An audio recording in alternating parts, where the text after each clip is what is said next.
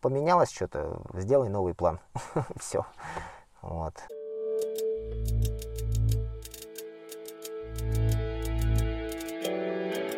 Всем привет! На связи станция «Север». Меня зовут Евгений Серов, и это новый выпуск с Владимиром Котлеровым. Привет, Володя. Алоха, бродяги. Если вы не слушали предыдущие выпуски, то обязательно послушайте, но напомню, что из-за пандемии Владимир задержался в Магадане и решил себя попробовать в золотодобыче. Теперь он вернулся и может нам что-то рассказать об этом. Дневники начинающего старателя. Да, можно и так сказать. А, ну, смотри, на самом деле а, это действительно был классный повод попробовать э, для меня необычную профессию. Почему? Потому что, ну, вы живя здесь на Колыме, для вас это как бы, ну, является чем-то достаточно обыденным. Там очень много людей, кто работает в этой отрасли э, в той или иной роли, там, я не знаю. Вот. Для меня же, для человека э, с другого региона, с других регионов, я даже не знаю, откуда я, если честно, вот, э, конечно, это было что-то, знаешь, из серии книжной профессии, вот, э, Джек Лондон, там, писал о золотой лихорадке, об Аляске. Вот, соответственно, я на этих книжках рос, и в первую очередь картинка формировалась по его книжкам. Потом я стал старше, начал читать э, Олега Куваева, который писал очень много про Чукотку, и в том числе он писал о геологах, золотарях, так как сам он был геологом. Вот. И к образам Джека Лондона добавились образы советского вот этого героизма э, геологического из книжек Олега Куваева. Вот, соответственно, была такая картинка, и очень хотелось попробовать прикоснуться к этому миру, потому что, ну, как бы, э, когда ты воспринимаешь э, любую профессию, какую ни возьми, из книг, она все равно имеет такой некий романтический оттенок. Ну, то есть любую профессию возьми, там, моряка, я не знаю, военного или еще кого-то, воспринимая это из книг, ты воспринимаешь ее, да, немножечко не так, все равно, как она есть на самом деле. Даже вот э, профессию горного гида, да, люди, которые следят за мной там в Инстаграме, они воспринимают совсем не так, наверное, как воспринимаю ее я, потому что я вижу, ну, ее изнутри. Вот, и, естественно, мне было интересно попробовать это и увидеть изнутри эту профессию. Вот. Чем я, собственно говоря, и занимался здесь. Э, Два месяца, да, где-то? Вообще, 4 э, месяца, 2 месяца просто был ремонт, и 2 месяца я был в тайге. Э, в целом же я здесь на Колыме 5 месяцев без 5 дней. Потому что я улетаю завтра, а даже меньше, завтра у нас 3 число получается, а 6 числа было бы ровно 5 месяцев. То есть даже вот так без 3 дней я здесь провел 5 месяцев угу. на Колыме. И это был потрясающий опыт и знакомство с регионом. К сожалению, я не увидел региона а, во всей полноте, как бы я хотел. Но опять же, это повод мне сюда вернуться и не раз, потому что я уже говорил и повторюсь, э, Колыма потрясающе красивый регион в плане природы, в плане ландшафта и в плане возможных э, маршрутов для туристов, путешественников. Э, ну, в принципе, любых категорий, в том плане, что это и водникам, регион, э, это и водникам интересный регион, и туристам, э, пешеходам и горным туристам здесь, конечно, нет э, большого количества там каких-то э, высоких гор, скал, перевалов, но тем не менее э, все равно ландшафт изрезан, э, пусть не большими горами, но очень красивыми и живописными. Ну, перевалов здесь достаточно, да, ну, просто, я имею в виду, пере... Я имею в виду перевалов той технической сложности, э, которая там присутствует в Азии или на Кавказе. То ну, есть здесь есть маршруты именно... пятой категории. А, такой, ну, они за дальность, наверное, даются, я не знаю просто. Ну, да, за перевалы, за дальность, вот. да. А, ну, то есть, да, ну, я к тому, что район очень интересный для туристов вот всех направлений и лыжный зимний туризм здесь есть, и возможность, опять же, морского каякинга, какого-то парусного спорта. Ну, то есть, действительно, есть где попутешествовать, где побродить, что посмотреть. И поэтому я обязательно вернусь сюда уже не с целью мыть золото, а с целью прикоснуться к действительному золоту этого региона, а это к его природе. То есть, скажем так, ты немножко поменял свое мнение, да? То есть, которое у тебя сложилось о золоте до этого, до Смотри, там нет, из книг. Или оно у тебя просто больше сформировалось? Оно у меня больше сформировалось и дополнилось, э, потому что, опять же, это сейчас другой, э, другой век, другое время и, соответственно, другие условия работ. Ну, технологии э, другие. Технологии другие и другие цели, задачи. То есть, если мы берем Джека Лондона, то это все было отдано в такие частные руки там на заре такой массовой золотодобычи, и, ну, как бы это совсем там другой мир, совсем другая романтика, да. А, если мы берем Олега Куваева, то это тоже совсем все по-другому, это геология, это разведка, это белые пятна на этих картах, э, то есть, э, поэтому у людей даже не столько золота здесь было, сколько вообще в целом составить э, ну, представле... картину, да. представление о том, что где здесь, и, ну, что и где можно здесь добывать. То есть это совсем другая картина как бы сейчас. Да, это, конечно, больше такая промышленность, э, именно заработок э, денег.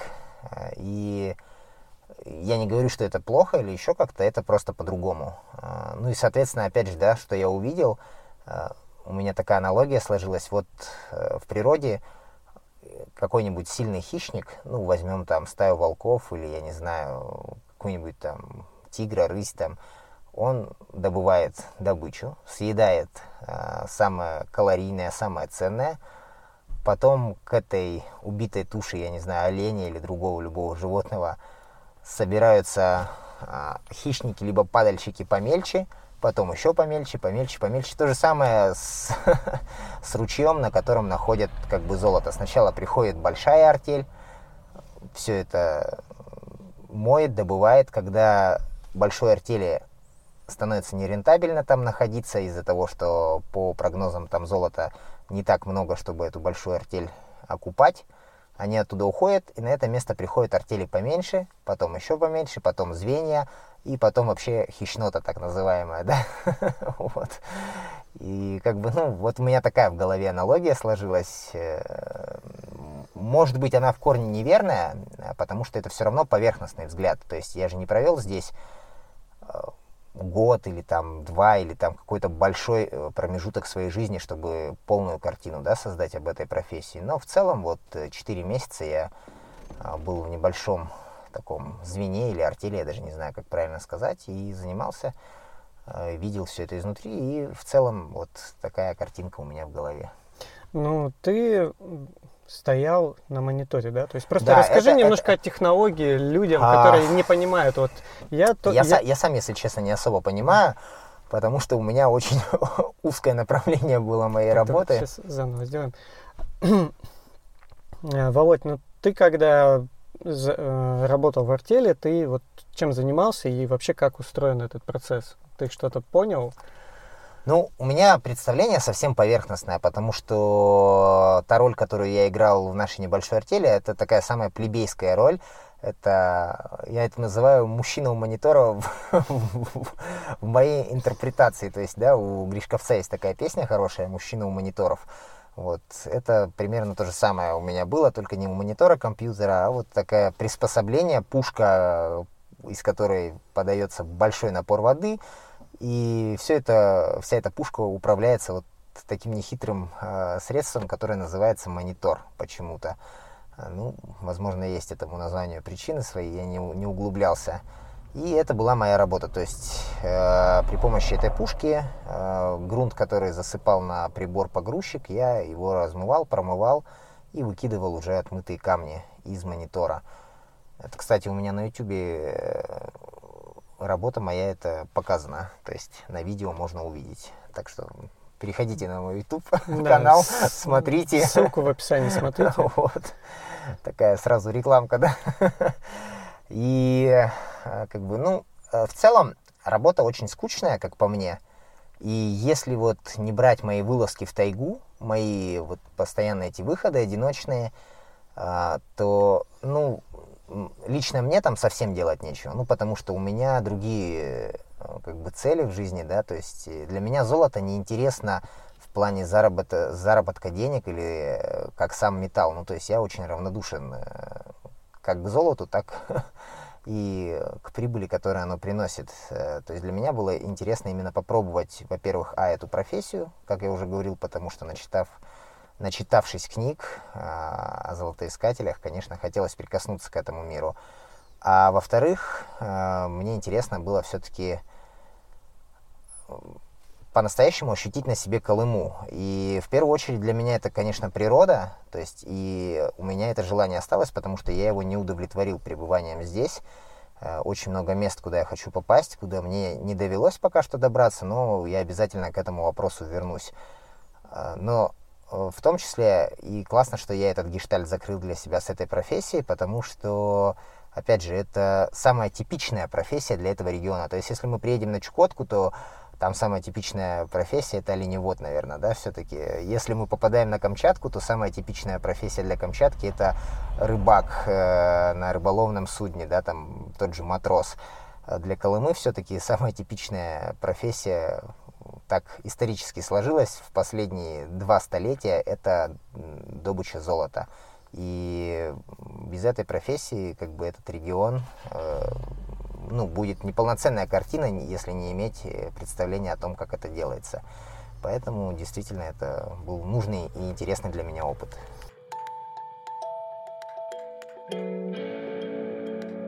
Ну вот ты упомянул про вылазки в тайгу, и ну, расскажи про этот опыт, потому что я помню, ты ничего с собой снаряжения не брал, то есть ты как-то вот налегке гулял, ходил. Да, э, абсолютно так. Э, дело в том, что, я напомню, я сюда приехал всего на две или на три недели. То есть просто съездить с другом э, в таежное зимовье, пожить там, как бы подумать, перезагрузиться. Ну, у меня такой период в жизни был, что мне нужно было побыть как бы вот в тайге, в глуши и просто подумать о жизни.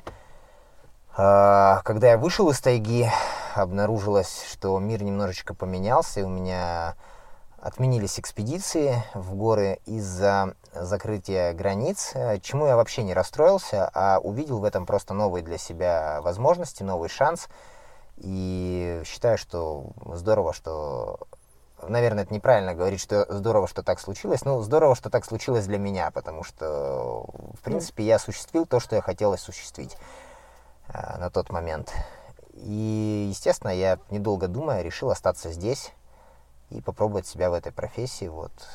Э, и э, у меня не было никакого с собой снаряжения э, для путешествий, для турпоходов, ни палатки, ни коврика. Ну, единственное, я спальник вот взял. Но, тем не менее, сидеть как бы только на базе, только на стане, где вот стояла наша артель, ну, для меня не представлялось возможным, потому что я тогда не понимаю вообще смысла нахождения в тайге или там в горах, или еще где-то, что только вот работать и сидеть, а это все как декорации. Ну, с тем же успехом можно сидеть у компьютера и смотреть на красивую заставку в компьютере и говорить, вот, классно, я работаю, а за, за клавиатурой у меня здесь горы угу. на заставке, да, ну, примерно то же самое. А, поэтому, естественно, я все возможное время свободное я посвящал тому, что я просто куда-то уходил и бродил по окрестностям.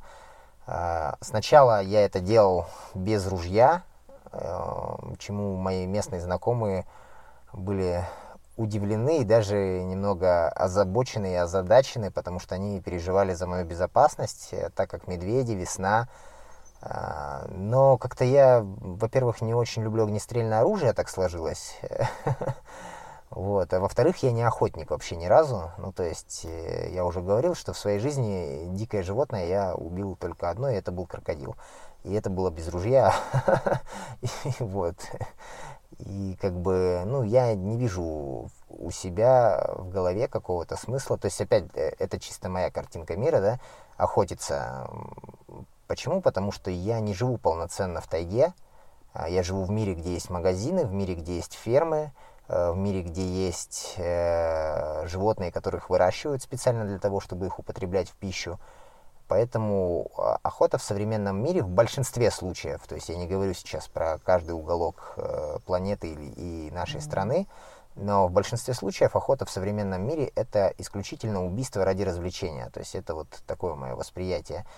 И поэтому я, ну, не охотник, несмотря на то, что я родом сам с Красноярского края, Сибири, и жил в деревне, где тоже много охотников. Э, ну, как бы с тех пор, как я не живу в деревне, я не понимаю, зачем мне охотиться, и я этим не занимаюсь.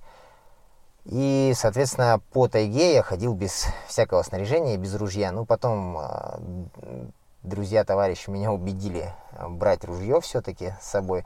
Притом я на это им сказал, что как только я возьму ружье, я обязательно встречу вашего медведя, потому что пока у меня нет ружья, ну это закон подлости, я его не встречу. Как только я возьму, я в него стрелять не смогу, ну не буду. И как бы я это не уверен, что умею делать, да, там, вот. Э, но он обязательно попадется. И так случилось. То есть на третий день э, моих скитаний с ружьем я встретил медведицу и медвежат в 50, может максимум в 70 метрах. Ну то есть расстояние было меньше 100 метров точно. Медведицу с двумя медвежатами. Это была такая волнительная для меня встреча, которая закончилась э, очень хорошо, очень э, вот прям хорошо неожиданно для меня. Э, медведицы, ну, мы сначала с медведицей смотрели друг на друга некоторое время растерянно, то есть э, я как бы в ступор такой небольшой впал, потому что медведя я уже встречал в своей жизни, правда, не на Колыме, и э, там у нас на Кавказе, и как бы эта встреча прошла тоже очень так по-мирному, то есть он посмотрел на меня и ушел с дороги. А здесь как бы, я понимаю, я слышал кучу рассказов, историй, охотничьих баек, о том, что медведица с медвежатами, это вообще она там рвет не глядя, и вообще там... Самый опасный вот, зверь. Самый опасный зверь в тайге, да. Самый опасный зверь в тайге — человек. вот. Это сто процентов так. И ну, я сначала удивился, что, то есть у меня в голове пронеслись эти все истории и мысли, которые, которые я до этого слышал о медведицах с медвежатами. Это было два маленьких медвежонка, но они вот вообще просто такие, как, как шарики были. Они игрались возле нее прям, что-то там резвились, они на меня даже внимания не обратили. Она вот просто стояла, смотрела на меня, я тоже стоял, смотрел, у меня все эти мысли в голове проносятся. И я понимаю, что, ну, как бы, я попал. Ну, то есть все. то есть я попал в ситуацию, которая сейчас закончится очень плохо для меня. И в этот момент медведица приподнялась на задние лапы и снова опустилась на передние. Причем она не рычала, ничего, просто она такое движение сделала. Ну, я понимаю, что это было а, как э, инстинктивное у нее движение, чтобы показать, вот, что она сильная, большая, вот, типа, иди отсюда, проваливай. Ну, и в ответ на ее движение я снял просто с плеча ружье, а, чтобы стрельнуть в воздух. Но я не успел стрельнуть в воздух, а, она развернулась и побежала, и медвежата побежали за ней. Возможно, она уже просто знала, что это за штуковина, из которой гром летит, а может быть, просто решила, что лучше уйти. И я стрельнул в итоге в воздух уже как бы в голове осознавая, что это лишнее. Ну, то есть они уже убежали достаточно далеко, угу. и я нажал на курок, при этом я подумал, что, наверное, не надо, они же уже убежали, но почему-то вот палец сам нажал, я там воздух стрельнул, и ну, вот все так закончилось хорошо. А в плане без снаряжения э, я за это время, да, приучил себя абсолютно э, нормально спать э, без ковриков, без палатки. Ну, кстати, без палатки я уже давно практикую свои ночевки, как бы и у меня доходило до высоты больше, чем четыре с половиной тысячи метров над уровнем моря, в горах, прямо на вершине я ночевал абсолютно без палатки, но с ковриком и со спальником. Здесь же, ну, как бы лес, здесь э, в этом плане даже проще, и поэтому я прекрасно себя чувствовал, нарубив кедрового стланника, подложив э, себе вместо каремата и раз, разведя костерок рядышком, прекрасно себя чувствовал, вот так ночевал в тайге периодически, ну и просто ходил, как бы, вот так. Ну, слушая твои рассказы, это опять подтверждает э, твою мысль, что не нужно какого-то супер крутого оборудования, чтобы прикоснуться к природе. Да, я об этом говорил, и я буду продолжать за это топить, как это сейчас модно говорить, что не обязательно иметь там в карманах какие-то миллионы, чтобы путешествовать, если хочется путешествовать, чтобы там бродить, чтобы куда-то ходить.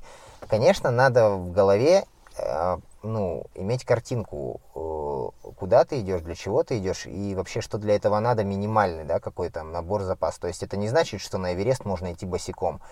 А, без ледорубов и без кошек нет, конечно. А, но как бы, да, с опытом приходит и это понимание, без чего ты можешь обойтись, э, без чего ты не можешь обойтись э, без риска для своего здоровья э, в том или ином месте. И для большинства людей, которые не идут на Эверест или там не пробираются к полюсу северному, достаточно элементарных вещей, которые стоят там ничуть не дороже, чем смартфоны, телефоны, или джинсы новые, вот, чтобы начать путешествовать, начать э, прикасаться к красоте этого мира, как бы смотреть ее изнутри, становиться ее частью.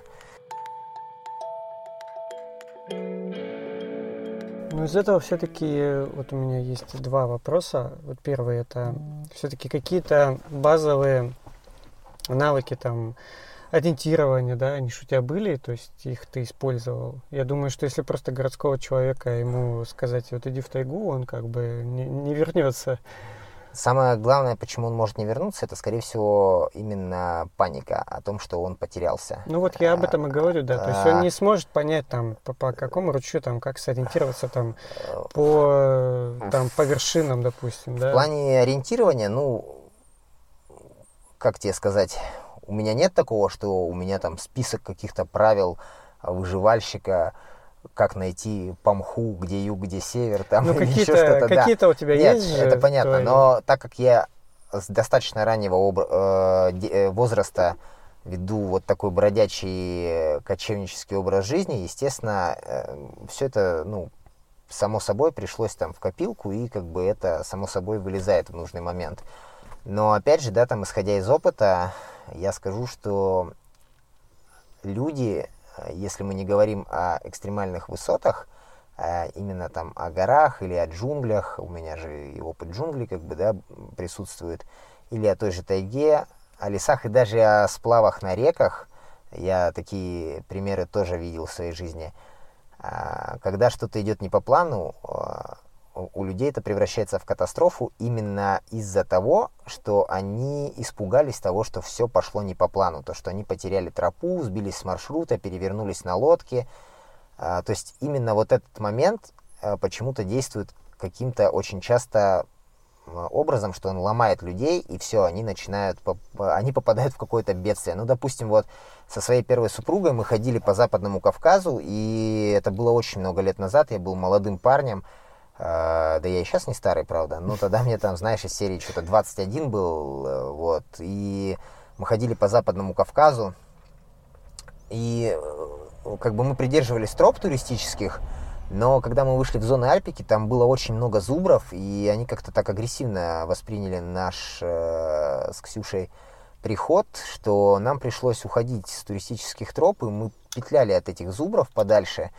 Вот, всякий раз появлялись новые зубры, и мы еще дальше петляли. В итоге мы потеряли к вечеру вообще, где находятся тропы. Естественно, GPS э, у меня тогда не было. И, но при этом, э, не имея представления уже завечерело, где находятся какие тропы, еще что-то, мы просто начали уходить сначала по ручьям, потом а, по речушкам маленьким, в итоге вышли к большой реке, и рано или поздно, да, там эта река нас, ну, в итоге через э, неделю эта река нас привела к населенному пункту.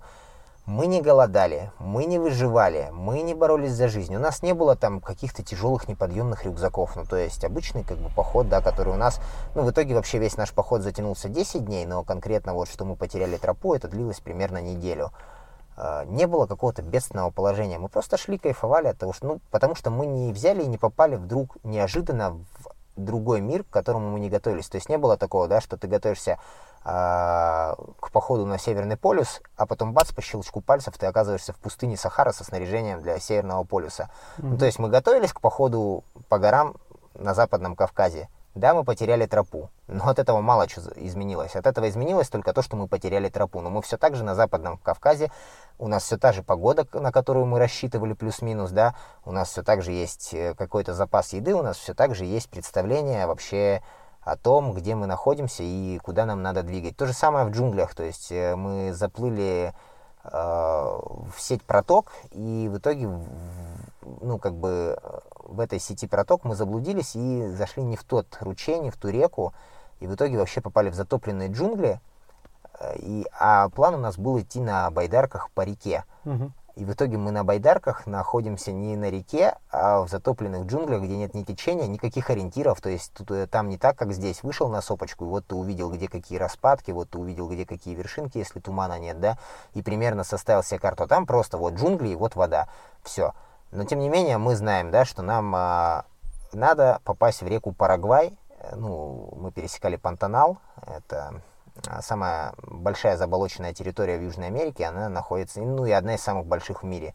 Она находится в бассейне реки Парагвай. Мы знали, что там через 500 километров у нас река Парагвай. Это большая река, мимо которой не промахнуться. И мы знали, что она находится на западе. Все, мы дальше по джунглям двигались на запад. То есть не было никакой там в этом катастрофы. В то же время на Западном Кавказе я встретил водников, причем все были мужчины, все были как бы не мальчики далеко. И по какой-то причине они заблудились, они так решили. Я не знаю, как можно было на реке на Западном Кавказе заблудиться. И они две недели выживали, ну, в смысле, их прям с МЧС спасали. Э, У них не было ни травм, ни поломанных ног, ни еще чего-то. Просто они где-то не так отклонились от маршрута, и все, у них там в головах какая-то паника случилась. Э, Они за неделю сожрали всю еду, и оставшуюся неделю они там голодали, выживали. В итоге их МЧС забрала там холодных, голодных, полуживых. И это было, кстати, в тот же период, когда мы с Ксюшей заблудились на, на Западном Кавказе. Там двое, дв- двое молодых людей, да, вот. И абсолютно разный эффект. Вот, как бы, поэтому я говорю, э, проблема э, людей даже не в том, что нет навыков э, выживания или ориентирования, а в том, что есть вот этот страх, что бац, ты потерял тропу, или там маршрут, который намечен, все пошло не по плану. Ну, ты же не оказался на другой планете в конце концов. Ну, поменялось что-то, сделай новый план. Все. Вот. Ну да, обычно всегда эти истории слышишь, кто-то там потерялся, заблудился, и сразу уже такая картина рисуется, что все вообще там ужасно и плохо. И, но, естественно, навыки нужны. То есть э, опыт, он не приходит вот так вот, бац, и ниоткуда. Опыт приходит э, со временем, да. Но, опять же, чтобы начать путешествовать, начать ходить или еще что-то делать, э, нужны определенные навыки. Это не значит, что прежде чем начать ходить в горы, ты должен каким-то образом, сидя в городе, стать там, мастером спорта по скалолазанию или альпинизму. Нет, но ты приезжаешь в горы, получаешь какие-то там базовые навыки на тех же сборах, да, там, или от друзей узнаешь, или еще кто, ну, с, с кем ты ходишь, тренируешься, или там банально из книжек вычитываешь. И ты идешь те маршруты, которые ты можешь пройти, имея этот навык.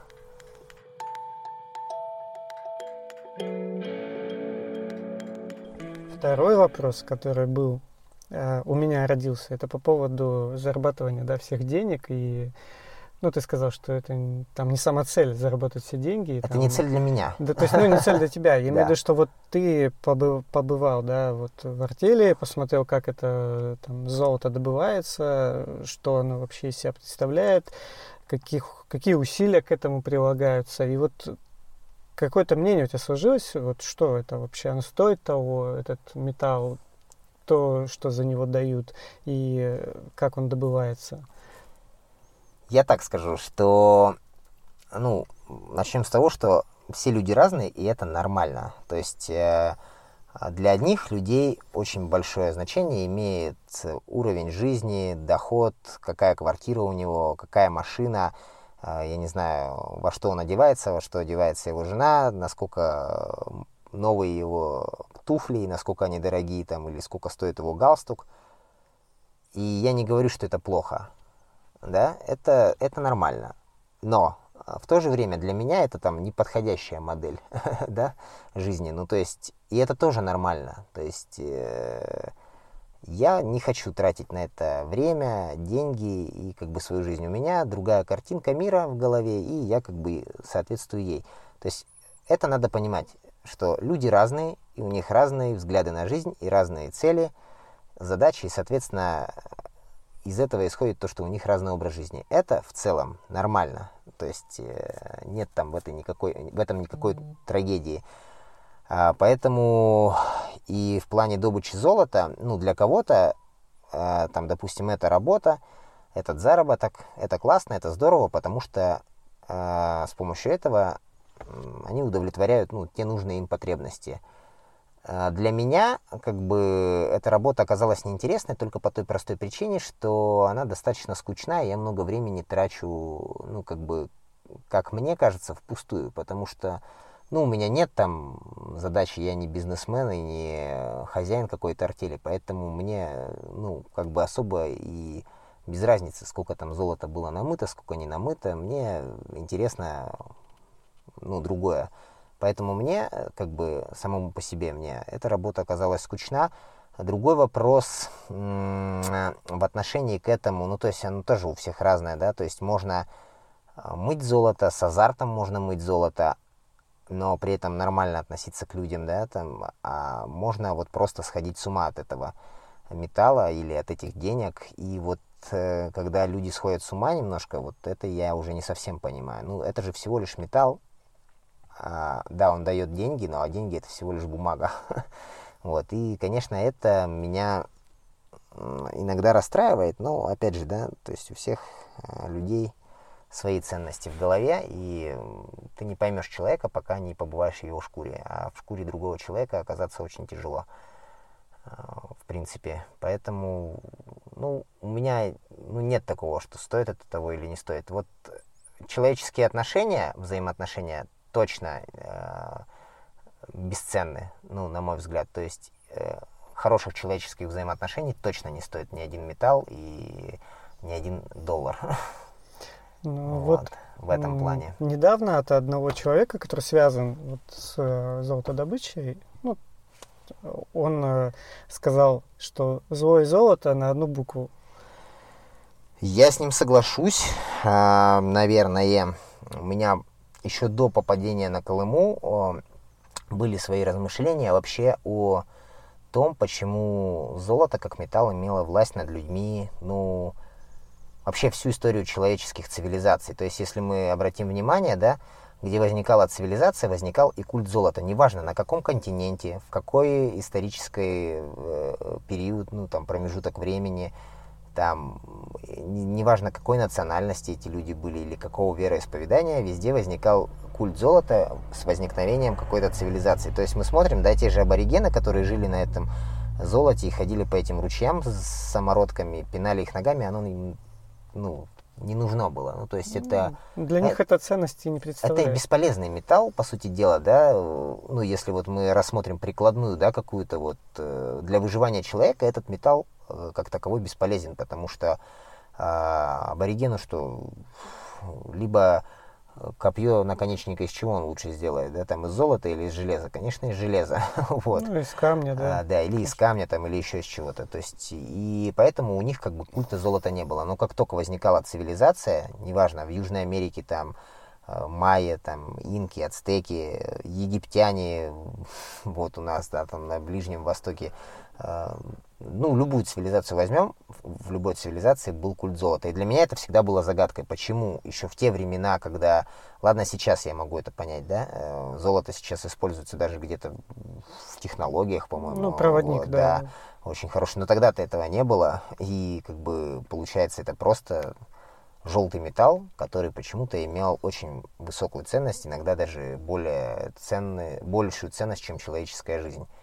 Ну, и также меня... он, он же-то на самом деле-то не блестит, да, как говорят, что да. не все то золото, что блестит. Да. Но ты же видел вот золото, которое там снимается прибора, что оно не блестящее. Ну, не прям такое, что прям, да, вот. Ну, что от, от, что от этого можно потерять голову. Да-да-да, ну, то есть я в нем ничего такого не увидел.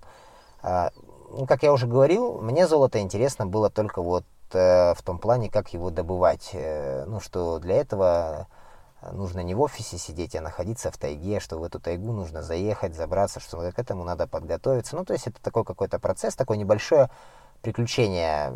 Э, по факту, конечно, достаточно рутинное и скучное, но тем не менее, да, для человека эм, из центральных регионов, который ходит на завод и по вечерам смотрит только телевизор или там что-то еще, вот. Ну, это уже такой некий экшен, да, побывать на золото добычи, прикоснуться к чему-то, что он видел по телевизору на канале Discovery. Ну, ты же, наверное, видел еще последствия, да, которые остаются после отработ... ну, отработки, там, вот, э, тебя это как-то не Слушай, шокировало, может быть? Э, наверное, это было самое мое большое разочарование, на самом деле. Э, именно последствия, э, ну, то, что творит промышленная золотодобыча с природой, это мое самое большое разочарование. То есть, опять же, ну, я на самом деле к этому был готов, потому что я понимал, что сейчас 21 век, технологии, трактора, бульдозера, дрезины там и прочее, прочее. И я понимал, что уродуется тело ручьев, рек, э, распадков. Вот. Э, но, тем не менее, все равно это, ну, конечно, такое ну, для меня, как для любителя природы, но чтобы ты понимал, Жень, когда мы собирались в последний вот наш сезон экспедиция на Конкагуа, у нас директор, чтобы улучшить сервис на высотных лагерях, предложил такую концепцию, что на высотных лагерях мы будем использовать одноразовую пластиковую посуду. Слушай, я два дня не спал с этой мыслью, потому что, ну, я против как бы бездумного использования пластика. Я реально два дня не спал, блин, я все думаю, да как так-то?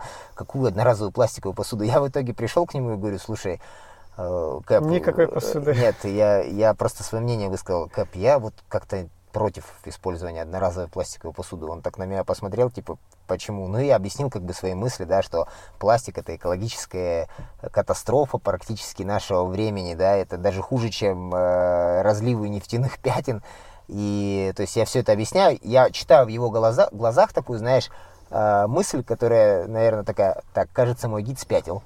Кажется, пора вызывать специалистов по душевно больным. Но в итоге он не стал со мной спорить, он сказал, да, хорошо, к черту пластик, будем мыть. Значит, на высотных лагерях будем мыть э, посуду, ну, то есть не будем использовать одноразовую. Ну, видимо, он понял, что душевное спокойствие гида все-таки важнее, чем сом... сомнительный же, сервис. Мне кажется, тут даже еще такой сервис, что это же вывозить потом надо. Ну, как ну, бы снести это, мусор, это не так сложно, на легкое, все равно мы постоянно все оттуда сносим. Но, тем не менее, да, ну, мы пришли вот к такому взаимопониманию. Я уж не знаю, проникся он моей идеологией того, что э, люди должны максимально сократить потребление. То есть я понимаю, что мы в современное время там не можем да, отказаться от пластика, но тем не менее сократить каждый в отдельности человек потребление пластика и тем более бездумное его выбрасывание куда-то – это в наших силах. Ну, чтобы как минимум он не был одноразовым. Да, и как бы, ну, вот э, это я рассказал, чтобы тебе проиллюстрировать, насколько я все-таки чокнутый в, в плане вот э, природы, ее сохранности. Э, я ну, практически не пишу об этом ни в Инстаграме, не говорю на Ютубе, потому что я ну, человек немножечко далекий от э, реальных знаний экологических проблем и способов их решения. Ну, то есть я такой просто парень-плебей, который гуляет по планете, и у него есть какие-то свои мысли. То есть есть специалисты, которые этим занимаются, и вот они, мне кажется, могут сказать больше и лучше, и дать более полноценную информацию. Поэтому я как бы редко об этом распространяюсь, но когда это что-то касается меня, я прям беспокоюсь очень. Поэтому, увидев да, последствия работы артелей э, в ручьях, э, я, конечно, э, был немножечко расстроен. Ну, чем? А, Опиши просто, что ты там увидел. А, ну, то есть меня, конечно, неприятно удивило то, что остается после артелей, но с изменением ландшафта, это бог с ним, как бы природа возьмет свое рано или поздно, а то, что еще большие артели, ну, просто оставляют э, весь этот гадюшник, который есть, вот там, бочки из-под соляры пустые, и даже не пустые бочки из-под солярки, э, отработку, масла, бензин, вот где есть, там сливают, я не знаю, лежит это груда металлолома, какого-то мусора, полузаброшенные балки, э, разобранные трактора, запчасти кому-то ненужные, ну, то есть вот как взяли свое из земли, лишнее оставили. Ну, я как бы придерживаюсь такой концепции. Ты это привез из цивилизации, ну ты это, будь добр, обратно увези туда, где это могут утилизировать, да, есть же свалки, не знаю, там пункты приема чермета. Как бы понятное дело, что нафиг тебе не надо там деньги с этого чермета, ты там золото взял. Но а зачем этот чермет оставлять там? Ему там не место. Ну, как бы это вот мое восприятие. То есть опять, чтобы ты понимал, я вот ходя в походы, я не оставляю даже обожженные банки из-под консерв. То есть меня там ни инструктора мои в юности по туризму в этом не убедили, никто. То есть, что они там через какое-то время очень быстро разлагаются. Я говорю, да ладно вам, я прихожу э, там на это место по этому маршруту уже там десятый раз, и каждый раз я вижу банки, которые еще оставили там в советское время, еще в абалаковские времена эти консервные банки там съели, помяли камнями или обожгли и оставили. И вот что-то как-то они все никак не сгниют и не сгниют. А должны же за 10 лет. типа, ну, то есть, как бы, я все-таки сторонник того, что если ты это принес с собой из цивилизованного мира, ну, будь добр, унеси, оставь как можно больше все-таки девственности вот этой природной, да, там, а уж тем более я не говорю там про всякие отработки, которые вот прям на землю так сливаются из бочек, там, про соляры, ну, чтобы ты опять же, да, понимал, вот я был в Антарктиде, я два сезона там отработал э, на частной базе, которая принадлежит английской фирме ALE, ну, Antarctic Logistic Expedition. Они как-то пролили бочку соляры. Знаешь, что они с этим сделали? Что? Они выкопали весь снег, Угу. где пролилась бочка соляры, заказали самолет Ил-76 и вывезли. Это миллионные убытки в долларах. Но они это сделали, потому что это Антарктида, потому что здесь не должно быть этой соляры на этом снегу. Угу. Если брать сейчас аналогию с тем, что я здесь увидел, в лучшем случае ее бы подожгли. А вообще так бы и оставили. Да и хер с ним занесет новым снегом. Вот. вот тебе, пожалуйста, разница в подходах. Но ты понимаешь, да, что был самолет, который увез чисто этот снег Ил-76 из Антарктиды на материк, и было это отвезено в контейнерах, которые потом, ну я уж не знаю, как их утилизировали. Вот так это выглядит. Э, то есть это не какие-то там мои надуманные сказки. Я сам это лично глазами видел, да, что как это вывозится и что потом на материке это утилизируется. Вот и все. Из Антарктиды. Снег. Снег с э, топливом. Да, снег, снег с пролитым топливом дизельным. Да, это, конечно, боль и э, проблемы. То есть даже ходя по каким-то э, старым геологическим маршрутам, то есть можно сейчас много увидеть. Но я думаю, что не только здесь, в Магадане, на Колыме, но и вообще по всей России. Да, ну что я, да, я много как раз- можно увидеть э, даже еще с советских времен оставшихся невывезенных там механизмов, э, каких-то бульдозеров, там еще чего-то, ну, остатков, виду, запчастей. Ну, я вот как раз об этом, да. То есть природа безумно красивая, потрясающая. Опять же, да, я там э, в Сусумане познакомился с очень таким классным э, мужиком, вот, дядь Миша, он сам родом с Краснодарского края, как бы, вот, но он всю жизнь провел там практически здесь, на Колыме, ну, точнее как, всю свою взрослую жизнь. Э, И мы приехали к нему на дачу, как бы недалеко от Сусумана там, и там как бы такой частный сектор непонятный, куча разрушенных каких-то балков, еще чего-то. И знаешь, такая на самом деле красивая картинка была, вот это начало вот лета было, то есть лиственничная тайга только-только зазеленела, и дальше как бы стоит моржот, красивая гора, на ней как бы снежники, не растаявшие еще, знаешь, и все, ну, все это вот в целом, это смотрелось очень красиво. Но э, перед этим всем э, было просто, я не знаю, несколько гектар вот просто помойки. Я говорю, дядь Миш, ну вот посмотри на это, вот если вот сейчас эту помойку убрать, вот картинка, ну, Швейцария, Канада, Мгм. Норвегия, я не знаю, ну, э, то есть ни одной из перечисленных мною стран эта картинка не уступает. Поставь, э, хорошо, надо, чтобы здесь были строения, поставим аккуратные домики из той же Норвегии, да, без пафоса, просто аккуратные домики чистенькие. Все, картинка, прям вот фотошоп. Но возвращаемся в реальность, да, красивая природа, и при этом бух, свалка помойка, которая никуда не вывозится, ничего с ней не делается, ничего с ней не разбирается, и то есть, и, ну, ну тут, тут как бы и не столько люди как бы виноваты. Я даже не знаю, в чем причина. Вообще менталитет или то, что а, каким-то вышестоящим органам а, плевать на это или еще что-то. Ну, на мой взгляд, и конкретно один человек эту проблему решить не сможет. И вышестоящие органы без людей и без их понимания тоже решить это не смогут. Это все-таки ну, нужно как бы общее понимание как э, руководящих должностей, да, так и обычных людей, что э, не нужно превращать свой дом в помойку. Вот так, как бы, ну, мое мнение. То есть, и, ну, это не только на Колыме и там, и, это вот прям такая проблема нашего большого государства великого. То есть я много, опять же, путешествую по миру и по стране в том числе. И я считаю, что природа нашей страны, она прекрасна, она неповторима, она уникальна. И э, страна наша как туристическое э, направление для иностранцев может быть просто неисчерпаемым. Ну, то есть, вот люди раз за разом едут толпами в Непал. Я знаю там людей, которые как туристы туда сотни раз приезжают, год за годом, пройти новый трек, еще что-то. Маленький Непал. Теперь возьмем нашу страну, в которой просто не перечесть уникальных мест, прекрасных, красивых, но в которых никто не едет, и тем более за границей. Почему? Ну, потому что, как бы, во-первых, они разрекламированы, во-вторых, ну, как бы, ну, а чё по помойке-то шарится, да, там? Вот. Не, ну То есть, на самом э, деле много там мест, которые посещают, да. просто нет инфраструктуры. Да, ну это э, и это тоже. То есть это же все в купе складывается, ну, да, там.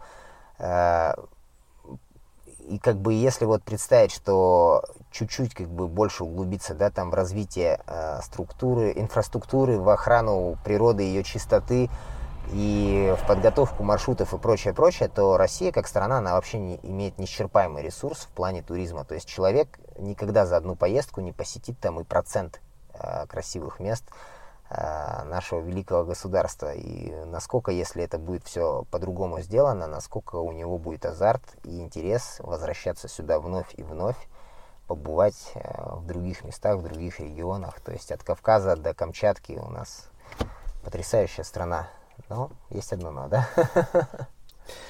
Да. Ну, тогда... Это опять же мое частное мнение, да, там. Да, конечно. Я не, я не специалист, и я там просто парень. Это, знаешь, уже выглядит из серии кухонных разговоров. А, я очень не люблю эти кухонные разговоры о том, как поднять страну с колен. Слушай, ну Шутка. мы для этого тут и общаемся, чтобы слушать э, твое мнение или мнение какого-то другого человека. И здесь никто не мнит себя экспертами там, э, в последней инстанции. Вот, э, так что спасибо тебе за разговор. Счастливых тебе путешествий, новых мест. И возвращайся, чтобы открыть для себя Колыму. Да, Женя, тебе тоже большое спасибо. И вообще всем, кто здесь участвовал в моем пребывании, огромное спасибо. Я на самом деле влюбился в Колыму, как в регион. Возможно, сейчас у меня вот, ну, прозвучало больше какого-то негатива в этом интервью, хотя я сомневаюсь, что это действительно так. А, я действительно влюбился в Колыму, в этот регион, и в природу, и в людей, во многих, с кем мне здесь довелось э, ну, пообщаться, познакомиться. То есть, и я ну, планирую сюда вернуться и не раз, потому что здесь есть что делать. Здесь прям интересно. Нужно открывать. Нужно открывать и Колыму для себя, да? Для себя и для других. Да. Вот, поэтому еще раз спасибо и слушателям тоже спасибо за то, что вы нас слушаете. До свидания. До свидания. Тепло земли.